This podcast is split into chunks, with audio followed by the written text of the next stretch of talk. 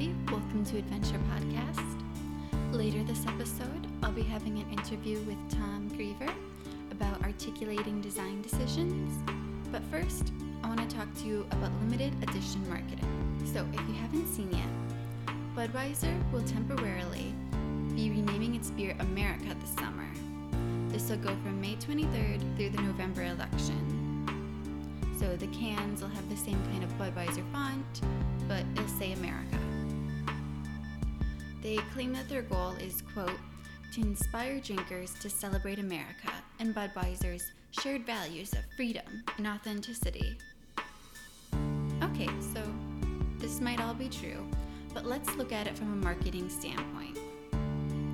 A lot of companies do limited edition projects, from Ben & Jerry's ice cream to Volkswagen to Sun Chips, which is my personal favorite.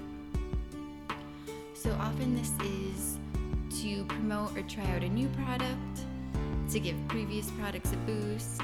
They might be flagging in sales.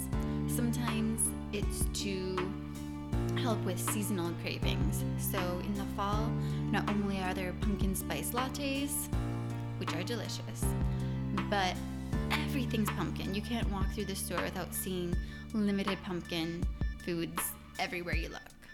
So, another reason they do this is because it works. There was a poll done by Instantly that showed 20% of people say they buy limited edition things often. And 60% of those people say trying a new product flavor is the leading factor motivating their purchase. Okay, so Budweiser doesn't fall into this. They're not changing the flavor at all. They're changing like what the cans look like. But this also works because 30% of people do it because of unique packaging. So, love design. If you haven't noticed, design is very important.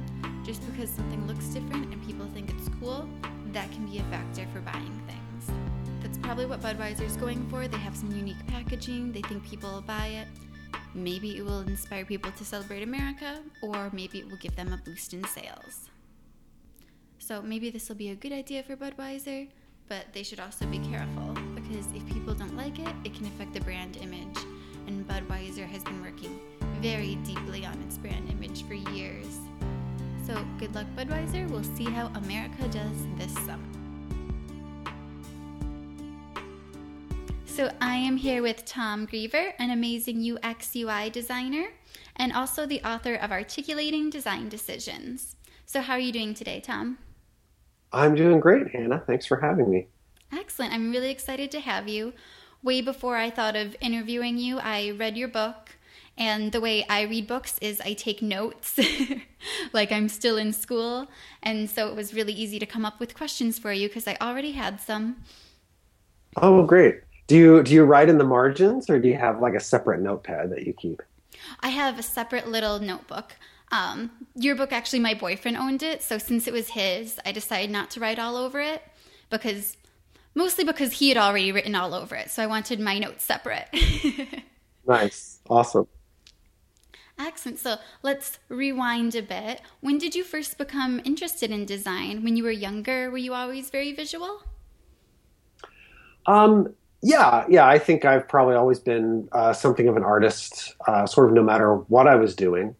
Um, I really began to kind of understand the value of visual design on the web in college um, because I was actually a marketing major, as a business major uh, for undergrad in college, and you know, designing things, whether it was a you know a poster or a website, was just kind of part of class projects it seems like sometimes. And then i had friends who you know needed band posters or album artwork or whatever. And so i i just kind of picked up the tools and started using them. And i sort of accidentally found myself in full-time design roles um, as soon as i was out of college I, I, I, expected to be more of a, of a business person i think uh, marketing side of things and i kind of, kind of kind of landed in design and have just kind of stayed there my whole career well, how useful that now you have both sides of it. That must come in handy a lot. yeah, you know, it, it, it, really it really does. It's it's surprising just how practical all the business school stuff was. Uh, so yeah, I'm definitely grateful for that. Yeah. So right now you're at Bitovi. How did you end up there? Uh, yeah, sure. So uh, Bitovi um, as a company has been around for almost 10 years now. Bitovi originally was kind of a JavaScript engineering organization. Brian and Justin, the two guys who founded the, the company, were um, you know building uh, web applications uh, for companies at a time when web applications weren't necessarily a big thing, and they they started pouring kind of all their ideas for how to build web apps into open source JavaScript frameworks. And we actually had the very first uh, like JavaScript MVC uh, framework uh, that there was. And so that's kind of how the company was born. Was we were doing uh, some really awesome stuff with JavaScript on the web at a time when very few people were doing that.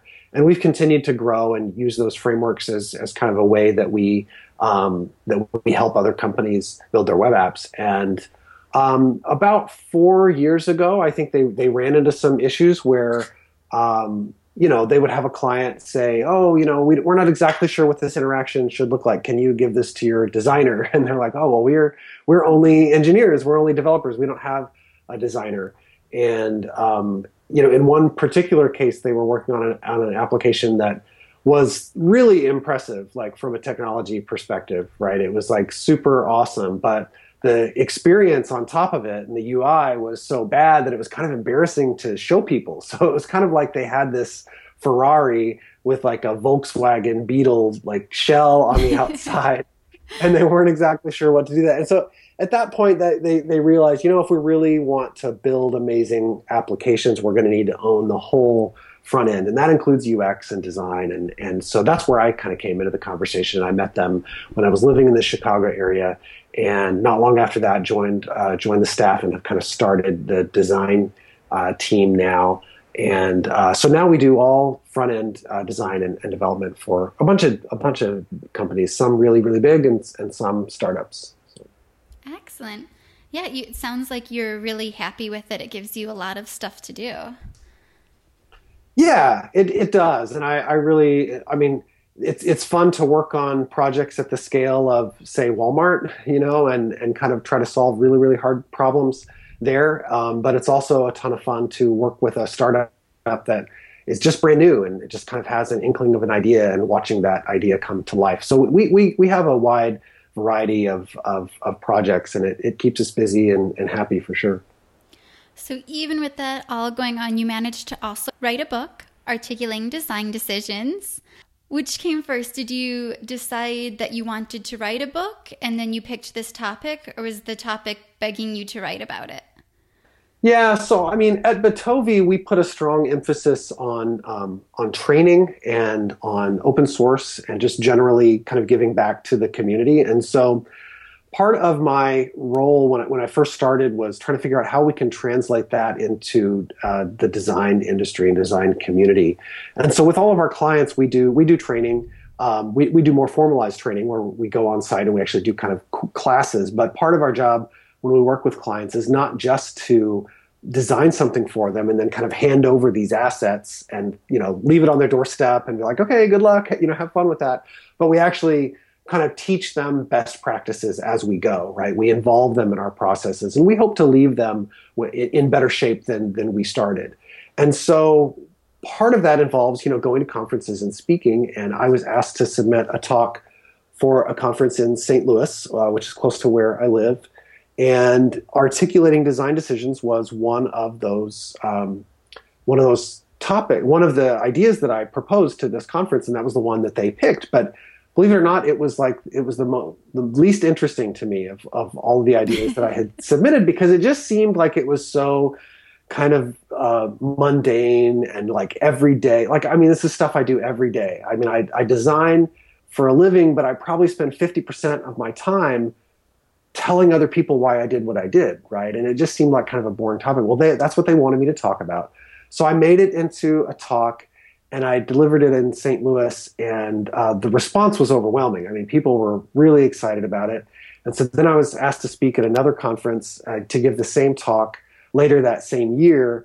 And then O'Reilly was a sponsor of that conference, and they were in the audience, and, and they approached me afterwards and asked if I could turn it into a book, and that kind of started the whole the whole journey. So it really started as as a as a conference talk, and then sort of as you gauge people's response and you kind of change stuff and find out what people were interested in. It just kind of grew from there. I'm curious now, what were some of the other topics you proposed? Are we going to be seeing some more books on these topics? That's a good question. You know, I don't even remember. And I, I've, this is not the first time I've been asked that question. And I looked back in my emails and I was trying to find the history and I, I couldn't find it. So I don't even remember now. It's all a blur. Well, it seems it, like you talk in your book a lot about how when you're doing designs and things, you take a lot of notes. And when you're at different conferences, meetings, you take a lot of notes. So, would you consider yourself to have been sort of a writer before that? Do you have much writing experience? Um, I don't have a lot of writing experience. I would say I enjoy it. I, I, don't consider myself to be the best writer necessarily. So I don't think I have natural talent. I know for sure that I had some uh, English teachers that would definitely would be in disbelief that I had written a published book. so uh, so no, not not really. I, I enjoy the process, and I, I, enjoyed writing this book. But it's, I mean, it's a it's really hard work, and I would say, I, I, you know, use the the risk of publishing a print book is that you kind of always have this thing out there that you look at that you wish could be different or could be better or update. You know, you see all the flaws in it, and that, that's kind of how I feel. Yeah. So there's a quote from your book where you mention that you realized at some point all your favorite designers were people who could intelligently explain why they did what they did. So, were some of these favorite designers coworkers or people you saw online? Yeah, yeah, I think it was mostly people that I'd had the experience of, of working with. I when I look back on uh, either you know mentor types that were maybe my boss or even just other colleagues that were more at a at a peer level, the people that I felt like I connected with more, that I was maybe more inspired by, um, wanting to kind of be like them were the people that were really good at like getting up in front of a group of people at a design review and saying here's why we did what we did and convincing them that this was the way to go. And and it was kind of a subtle thing. I don't think i really connected those dots until i until i started thinking about this topic um, more uh, more concretely and i thought you know this this is really the skill that that sets apart uh, designers yeah, it's amazing what you can see when you kind of look back and then you start to notice all these patterns in people. Right, exactly. Was there any designer you considered to sort of be your mentor at any point? Um, not one in particular. I mean, I would say that I've, I've probably had had several uh, over the years, and surprisingly, uh, maybe I don't know if it would be surprising or not, but some of them were people that may not have been designers in their in in their full time profession. Uh, so, for example, there's one manager in particular that I that I worked with that I remember being really good at this, even though he wasn't a designer himself, and that and that was something that I think inspired me to watch to watch a non-designer be skilled at, at explaining design to other people. You know, they, they they sort of act as that mediator, maybe between the designers and the executives. And I think I think watching that play out in several different companies where I worked was was really um, influential. Yeah, and that's supposed to be one of the best ways to learn something yourself. If you're trying to kind of teach it to other people, it really helps your understanding. Yeah, yeah, absolutely. And I, I think I think years of kind of watching people and and quite honestly making mistakes myself, you know, uh, trying something and, and seeing it not work, or kind of looking back on on situations where I feel like it went well. Uh, that, that's what really helped me to kind of uh, write all this stuff down so that I could, you know, hopefully help other people. Absolutely. So, your book is all about being able to explain your design decisions. When you hear people say, good design speaks for itself, do you have to hold back rolling your eyes at them? um, yeah, maybe so. I think that that's, that's kind of this popular phrase, right? Good design. Um, it should be like a joke, right? If you have to explain it, then it's not, it's not very good. But um, that's definitely a point that I would where I would I would disagree with uh, you know a lot of people. Um, I don't think good design does uh, speak for itself. I think we we are the advocates for our users and for our work, and other people who don't you know value the same things that we do in design. They they need to understand the logic and the reason behind why we did what we did. I think no matter how often you say it, um, people still think that design is just about pretty pictures and that's purely subjective. And so we have to remove that subjectivity by helping them see, no, there, there was there was a purpose in this. You know, we had kind of a logic behind it. And when you can help people see that, you know, hey, we're actually kind of smart. We know what we're talking about. We did this for a reason. We're not just kind of throwing things up on the wall and seeing what you quote unquote like. Um, I, I, think when people can see that, they're more likely to to trust us uh, with those decisions. Maybe even when they disagree with us. That makes a lot of sense. If you see the process and you know that there's thought behind it, then it's a lot easier to trust somebody. That's right. Des- design design happens in kind of a black box for a lot of people, right? It's this it's this mystical thing that talented people go off and do, and and that if and that if you're a a, a creative, if I can if I can use that word to describe uh, some of what we do, if you're a creative, it's possible for you to just like go off and spend ten minutes and have this brilliant idea and come back with it, and it seems so easy, right? The the best solutions often feel like they were the simplest solutions. And they, and they feel like something that you should have been able to come up with in, in just a few minutes. But it, the reality is far from that. And i think when people are detached from that process and, and they don't know what our thinking was it becomes very easy for them to minimize our work to nothing more than you know just a simple change or it's just a few minutes or you should be able to just go away and come back with something tomorrow right? And and that's not the, the way that it works. And, and i think we, we've got to help people kind of understand that yeah, I think that applies for any field. They just people don't always know what goes into something and how much work it can be and all the things that have to align to make something work in a design. Yeah, that's right. That's absolutely right. We we can spend, you know, hours and hours trying to get to the right solution and all they see is that end result, right? And it's true that that last iteration that we did it only took us 20 minutes to iterate again and, and get it. They're not seeing the 20 other iterations we did before that that eventually led us to that to that point. So let's start giving some advice on once they have the lovely design, how to talk about it more.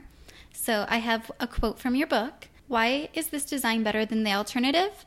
Implicit in this question is that we know what the alternatives are, we've considered them, or even tried them, and we're prepared to explain why our solution is better. So, I've found when I'm trying to design something that it's important for me to ask these questions as I'm designing. It seems to help me find any changes I might need to make quicker and help me make other decisions. Is this a good strategy? Should I be doing this from the beginning? Or do you recommend waiting until a design is done and then thinking how you would explain it? No, you absolutely have to be doing it from the beginning. And I think this is part of the, the problem for a lot of people is that we're, we're not accustomed to asking ourselves the right questions as we work. Uh, I think the problem is when we wait until the end and we go, oh, here's this solution. not really sure why I did it. Now let me make up some reason that sounds good, right? I don't think that's a good way to approach the problem. The, the sort of the foundational questions of the book are uh, based around uh, three things. Um, your ability to answer these three questions. The first one is what problem does this solve? Um, so you know if we can if we can articulate the problem that we're solving to people, then that's going to help them kind of understand the, the, context. The next one is how does it affect the user, right? Because we're doing we're doing user centered design, and so we also have to be able to explain how what we're doing is going to affect the end user. And then the last one is what you're referring to, which is why is it better than the alternative, right? We we have to try alternate designs, and and, and often we do, and we arrive at kind of our final recommended approach. But we for, we kind of forget what all those alternates were, or, or we discard them, or we don't bring them to the meeting. We're not prepared to talk about them. But we have to be able to answer this last question, especially why is it better than the alternative? Because if we don't, people are going to suggest that same obvious thing that we started with in the beginning, right? And, and unless we're prepared to kind of help them understand, no, I, you know, I, I tried that. Here's why it doesn't work. Here's how we got to where we're going. That, that's absolutely a critical part of the process. So I always encourage people to, yeah, take notes while you're designing. Answer those, those three questions as you go. If you can, if you learn, you know, learn nothing else from the book, you, uh, just learning to answer those three questions as you go can go a really long way to helping you be articulate in the moment of a meeting. If I remember properly, I think you also recommended, if it's possible, show them what they were thinking. So if it's something you tried already and you kind of ruled it out, but you still have a copy of that design, like show them side by side so they can see why the newer version is better. Is that right? Yeah, and then there are a few ways that you can do that. One, as you noted, is showing the comparison where you have both of them, you know, up on the screen or the wall or kind of however you do it. The, the, the point is, it's it's harder to understand the differences between some of these options um, in isolation, and, and so bringing them together is is really really important. But um, I think sometimes we get scared of of showing people our these alternate solutions, these designs that got discarded, the ones we think don't work because we're afraid that they'll pick it, right? We're, we're afraid they'll choose the one that we don't recommend. But I don't think we can presume to protect our clients and our stakeholders from these alternate designs that exist out in the world because they'll figure them out, right? If we only give them one option and we say, hey, here it is, and here's why I did what, I, we did, and, and we kind of move on for life, even if they agree with us, we still run the risk of them going home and talking to their spouse and their spouse says well why didn't we put a monkey on it? Right? And then and they're like oh that's a good that's a good point. I i'll send them a message right now right? And we have to be able to arm our stakeholders and our, our clients. We, we have to give them the same uh, ammunition that we have to understand why we did what we did so that when they do get in those situations they're standing at the water cooler they're talking to some other executive and they say hey why didn't we do it this way? They they can at least respond and say you know i, I this is what tom told me and this, this was the explanation that, that he gave me right yeah, I, th- I think we'll be better prepared to kind of fend off uh, some of these designs that we don't recommend um, if, we're, if we're able to kind of help them have that same vocabulary yeah, it seems like if you talk about it up front, then it can save you a lot of time explaining it separately later. Yeah. And exactly how you present those designs will vary. And I, and I go into some details uh, in, in, in the book about it. I, I don't mean to suggest that you should bring all 20 of your designs and put them up on the wall and discuss all of them, right? That, that can be a major distraction, which is a whole, a whole other topic in the book about removing some of these distractions. The point is, we have to know why we chose what we chose. And part of that involves um, understanding where the alternative designs fit into that conversation. Um, I, I, I, absolutely recommend bringing the one design that you recommend. But when someone comes to you and says, well, why didn't we do it this way? You're at least prepared to talk to that. And you maybe even have the design with you and you can pull it up and be like, okay, here it is. We tried that. Here's why it doesn't work. That makes a lot of sense. And you've talked about how when you're using different design terms, how you can kind of help stakeholders learn that learn those terms and that information. So, a different quote from the book is repeating what our stakeholders say, using terms that will be helpful to the conversation is a great step towards common language. So, this stuck out to me right away because I actually have a background in education. And we were taught to do this right away with children who are still kind of learning how to formulate their sentences and use the proper words. But I'm wondering how it translates with adults. How do you keep yourself from sounding condescending when you're kind of correcting their design language? Right, and and so th- this is a key point because probably many of the difficulties that we have talking to people about design stem from a misunderstanding of terminology or a, a lack of a shared vocabulary. And if you're on a design team, or if you're on a even like an agile team, or cross-functional team, or whatever, you, you probably have more opportunities to build that vocabulary together as a team, right? Um, you might even have a formalized process for agreeing on what terms mean what, and and that's a great way to do it too. Um, in my experience, though, some you know when you're working with executives or managers, in my case, I'm a consultant, and so sometimes you might be working with a client for the first time. You don't always have the the benefit of of of pouring those learnings into them over years, right? Instead, you have to kind of very quickly adjust and help them understand what you're talking about. But you're right that it, that it's a problem um, to not come off as condescending. And and the best way that I know how to do it is to repeat and rephrase back to them what they said um, in a way that is going to phrase it that, that that's going to position it in kind of a better vocabulary right? So someone you know says oh I, I don't like this thingy over here you can say something like oh i see. Yeah this carousel was placed here for this reason. And people are smart. They'll pick up on the vocabulary that, that you use. You don't have to emphasize it too much. Um, vocabulary terminology that it's it's really really crucial that people get on board with this the, kind of using the same words and understanding each other because that that's where many of the communication breakdowns happen.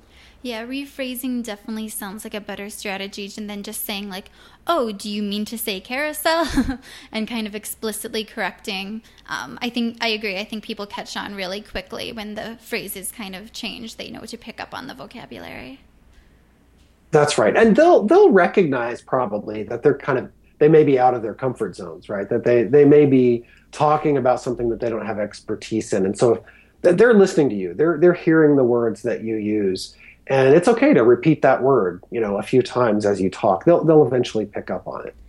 Yeah. So let's get to a sad topic. So even when you're having great conversations, sometimes as a designer, you're going to make mistakes. It's bound to happen. And you address that. You say that it's important to quickly admit your mistake, but have a solution prepared. So you admit it, you say what the solution is that you can do, and then that's actually useful because they need you to correct the problem. And that makes sense, but it also sounds terrifying.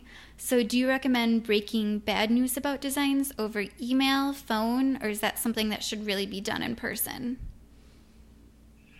Yeah, you know, it's going to depend entirely on the the situation. If it's a simple thing where, you know, I don't know, you you agreed on a design last week, you ran a quick user test and you found it wasn't as effective as you thought, sure, just email the team and be like, "Hey, I think we made some wrong assumptions here. We need to kind of backtrack. If it's a, if it's more of a major thing, like oh my gosh, we put a red button into production and conversion just dropped by like 20% and we're losing thousands of dollars, right? That's a whole different situation in which it might make sense to like drop what you're doing and and go seek out the person that you need to you know talk to about making that making that change so kind of the degree of, of that is going to depend on the, the, the situation that you're in. But I think I think the point in the book is that we we shouldn't be afraid to own up to uh, you know mistakes when when they happen. And I think this is where kind of that designer ego, like I know you know I know what's best for the user. I know what's I, I know what's uh, what looks better visually. Those things can kind of get in the way of us really being productive. And um, it, it all goes back to those three questions I talked to at the beginning, right? Um, if it's not solving the, the problem, then we're wrong. If it's not making things easier or better for our users, then we made a mistake. And, and, and we have to be able to answer those questions and to, to find out if our designs are actually being effective. And if they're not, we need, we need to fix them. I think sometimes people are scared of you know, losing their job or developing a bad reputation. But I, I think there's an opportunity there to build more trust by just by going straight to the source and being like, "Hey, we made a mistake. Here's what I suggest we do to fix it." And then they re- they're relying on you to fix that problem, right? Then they can't do it without you. And I, I, think there's more of an opportunity to build trust there than there is to to tear it down. I think people don't appreciate you know smoke and mirrors or kind of sweeping stuff under the rug. I think it's better to just get it out in the open. Let's talk about this and let's fix it. Yeah, I think trust is the really important thing you're talking about because if you insist on something that doesn't work and then people notice that you changed it later, they're going to realize that some kind of mistake went on. So it's better to be open about it and explain, like, hey, it actually didn't solve this problem, but this will. And that should work a lot better. Yeah. And I, and I think even in cases where maybe the mistake you made wasn't detrimental, I mean, maybe we're not talking about a quote unquote mistake. Maybe we're just talking about we, you know, we had a difference of opinion with another stakeholder on the project. You know, he wanted blue and I wanted red, and I decided, you know, that I'm the expert and he trusted me to go with red. And then after we watched it, we are like, yeah, it turns out red doesn't really work very well. So I'm going to change it to blue yeah, sure, it would be easy to just do that and not ever say anything, but I think it's far better to go back. People always like to hear that they were right in the first place, right? I mean, what do you what do you have to lose in that situation to go back to go back to the stakeholder and be like, "Hey, man, you were totally right about blue, and I'm sorry that I insisted on red." You know, that's that's a great opportunity to build trust and show people that you're not afraid to do what's right. Um, that's far more valuable than than having pride over our, our works or t- too much pride, I should say. Yeah, everyone definitely Well, I think too, even if it's like a little thing, people like to feel like they're involved. Even if they know they're not an expert in design, they still want to be involved in the process and give some feedback. So if they actually said something really constructive, it's definitely good to acknowledge that. Yeah, yeah, absolutely. And you mentioned trust. Trust is absolutely key to all of these conversations. And so much of what I talk about in the, the early parts of the book are about relationships right? And um, if you just if you don't have a good rapport with the people that you're working with, it's going to be a lot more difficult to get their buy-in on your design decisions. The more trust that you have, uh, the easier that that becomes. So you have a quote from somebody else in the book. You have a quote from George Bernard Shaw that is the single biggest problem in communication is the illusion that it has taken place. So I think I remember you often send emails after meetings and things like that, correct? Yeah, yeah, sure. This is this is in the chapter about kind of what to do after the meeting. Yeah. So have you found that that helps a lot when people maybe were misunderstanding things because it's really easy to be in some meeting and kind of nod and think you know what's going on and then people leave the meeting and everyone is actually having all these misunderstandings has that seemed to help like significantly to have those kind of wrap up emails so everyone can remember what happened and who's going to take care of everything?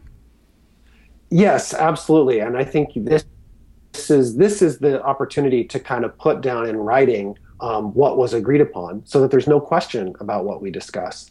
There's nothing worse than leaving a meeting and thinking you agreed on something and then later finding out that, that there was a misunderstanding. And so th- this is your chance to kind of clear that up. I saw a, uh, I saw a cartoon recently that was two guys walking out of a conference room, uh, saying something to each other like, "All right, let, let's let now let's go like undo all the decisions that we that we just tacitly agreed to, right? Because this is what happens. Sometimes people get in a meeting and they don't necessarily want to cause a fuss, and everyone nods their heads and they're on their phones. I have another meeting to go to, and then we all leave, and it's not until later that one person starts to really think about it and they go, "Huh, I'm not sure I agree with that. Let's do something different." You need to write this stuff down for a number of reasons. Um, but one of those is to create that history so that later on, when someone says, Hey, why did we do it this way? You don't have to go all the way back to square one. You don't have to start over. Um, you can refer to these notes, to this history of your design decisions, and show them, you know, hey, Susan told us to make this change in this meeting on this date, and here's the reason why. When you can do that, you're going to save you and your team a whole lot of time and headaches. And you know, at, at a lot of companies, management turns it turns over. New manager comes in and says, you know, start over. Why did we do it this way? And you've got to be able to have that that history. And so that opportunity to write those notes, to create that documentation, to send out those follow ups that say, here is what we decided, are, are, are very effective at, at sort of maintaining your sanity on these projects. Yeah, I've actually just started reading one of Richard Branson's books, um, the guy who's all about the Virgin Airlines and everything, and it sounds like he yeah. takes a lot of notes too. People have accused him of like recording phone conversations, and he's like, I do, but I do it with a pen and pencil. right, and I yeah, and I think I, I think we forget. Uh, I don't know. It's it's so easy to believe that we'll remember everything, but we don't. Um, and if you if you're the kind of person that has a hard time taking notes, then I I would encourage you to find like a note buddy. Like ask someone else to come to your meeting ex- specifically for the purpose of taking notes. Um, I've been in meetings where I've asked you know a colleague, hey. I'm going to this meeting, but will you please follow me? And all I want you to do is just take notes, just write down decisions and, and stuff. That allows me to stay focused on being articulate, to stay focused on thinking about what the other people are saying, processing how I'm going to respond, um, while someone else is writing down everything that that, that was recorded. Uh, that's absolutely critical, I think. Yeah, I've read articles about people too who kind of don't just write words but do little doodles and then they look back later and they remember things so much better because they have their notes and the little pictures and they just have this great overview of what happened.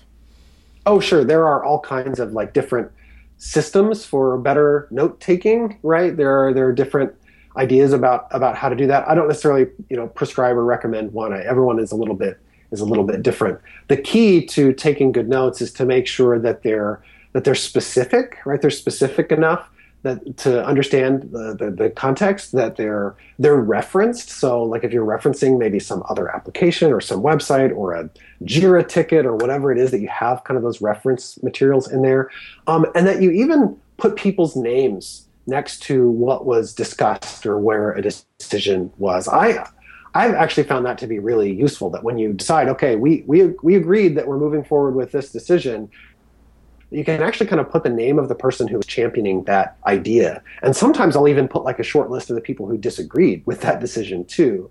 Um, it, it always helps when you're going back and looking over that history. Absolutely. Anything that'll help with communication is good. So, I actually wanted to, towards the end, name what you said is the most important thing you can do to improve communication between you and stakeholders which is to earn trust, establish a report that will speak more for you than the words that come out of your mouth in a meeting. So, what are the best ways you found to improve relationships with stakeholders? I mean, probably the most effective thing is to have a history with people, right? I, and, I, and I think that's probably pretty obvious. The people that you've worked with the longest, the people you're closest to, the people you know the best and that know you the best. Those are the those are easier opportunities to build trust because there's a history there. Uh, the challenge is when you're at a new company, uh, maybe you have a new client, you just haven't been on a project for very long. It's difficult to get to know people, and I think that sometimes we stay we stay too busy in our little bubbles trying to get jobs done that we forget just how human everyone around us is. And the way that someone responds to you in a meeting uh, about your designs may not have anything to do with you at all. It, pr- it, probably doesn't have anything to do with you at all, right? People have other stuff going on in their lives. And I don't mean to suggest that we should, you know, pry into people's personal lives, but I do think there's an element of just being real with people. Ask them how they're doing. You know, try to find common interests. You know, what what what things do I have in common with this person that we can just chit chat about? You know, in the hallway, so that I can get to know them. When people start to see you as human because you have started to see them as human, that builds up that trust. And the more you can do to establish those relationships, the the better off uh, you'll be. That that can, you can even do things like just writing uh, simple notes to people, you know, like giving them a thank you card for something they did for you or for doing a good job on a project. You know, um, I do stuff like that, and I and I think it goes a really long way to helping people see that you know we're not just robots, we're not just like cogs in this machine, but that we're people and that we're working together and that we're all on a team, kind of headed in the, in the same direction. I think that does go a really long way. When you get to work with big groups of people, it can be hard sometimes just to remember people's names. So if you remember someone's name and you take the effort to maybe write them a note, ask them how they're doing, I think people really remember that. And and and I am horrible at remembering names. I am really really bad at it. And so I will I, will create like org charts um, for teams and and put titles next to it and kind of try to understand who's connected to whom because that makes it easier for me to to to reference. And it, it would not be uncommon for me to be in a meeting and kind of try to pull that up on my phone to be sure I understand whose name is is is is what. And I, I don't know sometimes I think we're a little too embarrassed to admit that we forgot someone's name that we just met um, so I, I, mean, just I think it's okay to just learn to kind of own that and to just tell them, "Oh my gosh, I'm so sorry, I've already forgotten your name," or be sure you're pronouncing people's names correctly. Even right, I I I, I, pride myself in trying to learn how to pronounce people's uh, names, and um, I think that's important to showing that you know, like I, I care enough about you as a person to really understand how to even just say your name, right? That, that's kind of basic, it seems. Yeah, I actually have a pretty long last name that's hyphenated. And a lot of people, the second, like, I tell them, they're like, the second part is Harper. They're like, how about I just go by Harper? And they don't even bother to try and learn the whole last name. So I really appreciate it when people try to learn how to actually pronounce my name or anything like that. It's really appreciated. Yeah, so I have uh, a colleague who um, who lives in Chile, and um, we our whole team was in Phoenix last week, and and he brought his his girlfriend, and she had a very uh, she had a very unusual name that was hard to pronounce. And um, you know, when when you first get introduced to people, it can be embarrassing. You know, they, they tell you your name and you say, "Oh, I'm sorry, I didn't catch that. What was it?" And by after the third time they say it, you want to just move on. But I pushed through. I pushed through that moment. I was like, "Okay, no, I want to know how you spell it, and I want to practice repeating it back to you because it's important for me to be able to say someone's name if I'm actually going to like create a connection with them." So we we have to kind of put that away, uh, put our pride away, and, and, and just be sure that we we're connecting with people in a, in a real way. Yeah, absolutely. And the more you put it off, the more awkward it's going to be if it's a few months later and you still can't say her name properly. So better to admit right off that you don't know how so you can learn it. yeah, and because well, the other thing it does then is then it makes an impression, right? So in this particular case, um, she met a lot of people that week, right? Um, besides just me, but she might remember her interactions with me a little bit more because we took the time to kind of talk through that. And um, I think there's there's there's value in in that. But anyway, naming. talking about names, learning how to pronounce people's names is certainly is certainly important. But I mean, there are a number of things like that that you can do to just show people that you you actually care about them. You know that you're not just kind of disregarding them and and their role, but that you're actually kind of taking the time to understand that that they're a person. Yeah, they have outside lives out of creating a design at that moment. There's a lot of other stuff going on with everybody. Yeah, exactly. Excellent. All right, well, we've covered all the questions that I really wanted to ask. Is there anything you really want to mention about what you're currently doing or anything else about articulating design decisions? Um, yeah, so I mean, like I said before, I'm I'm a designer and I work for uh, Bitovi. We have a, a team of great designers and developers. We're always looking for new and interesting projects, so I think there's always opportunities there. I'm um, I'm still kind of traveling around and talking to different groups about about the book. I'll be in uh, I'll be in Raleigh Durham in in July, and I'll actually be in Europe uh, this fall. So I'm kind of looking forward to um, getting out and talking to people about about the book. I, I, I would, and I would love to hear from from people. I absolutely love to hear uh, from people's you know experience of either reading the book and kind of putting stuff in practice, or sometimes people will email me and kind of tell me an idea or, or a best practice that they had that I that's not in the book. Um, I, I love that stuff. I, I'm very passionate about this topic. I think it's a it's a critical skill that is missing from a lot of designers' toolkits, and so I think anything we can do as a community to help each other be better about it and kind of get this out in the open and talk about it is is really really important.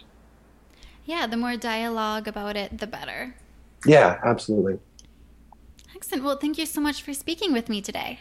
Yeah, thanks for having me, Hannah. Thanks for listening, everybody. Make sure to check back in because I have a lot of exciting things coming up for you.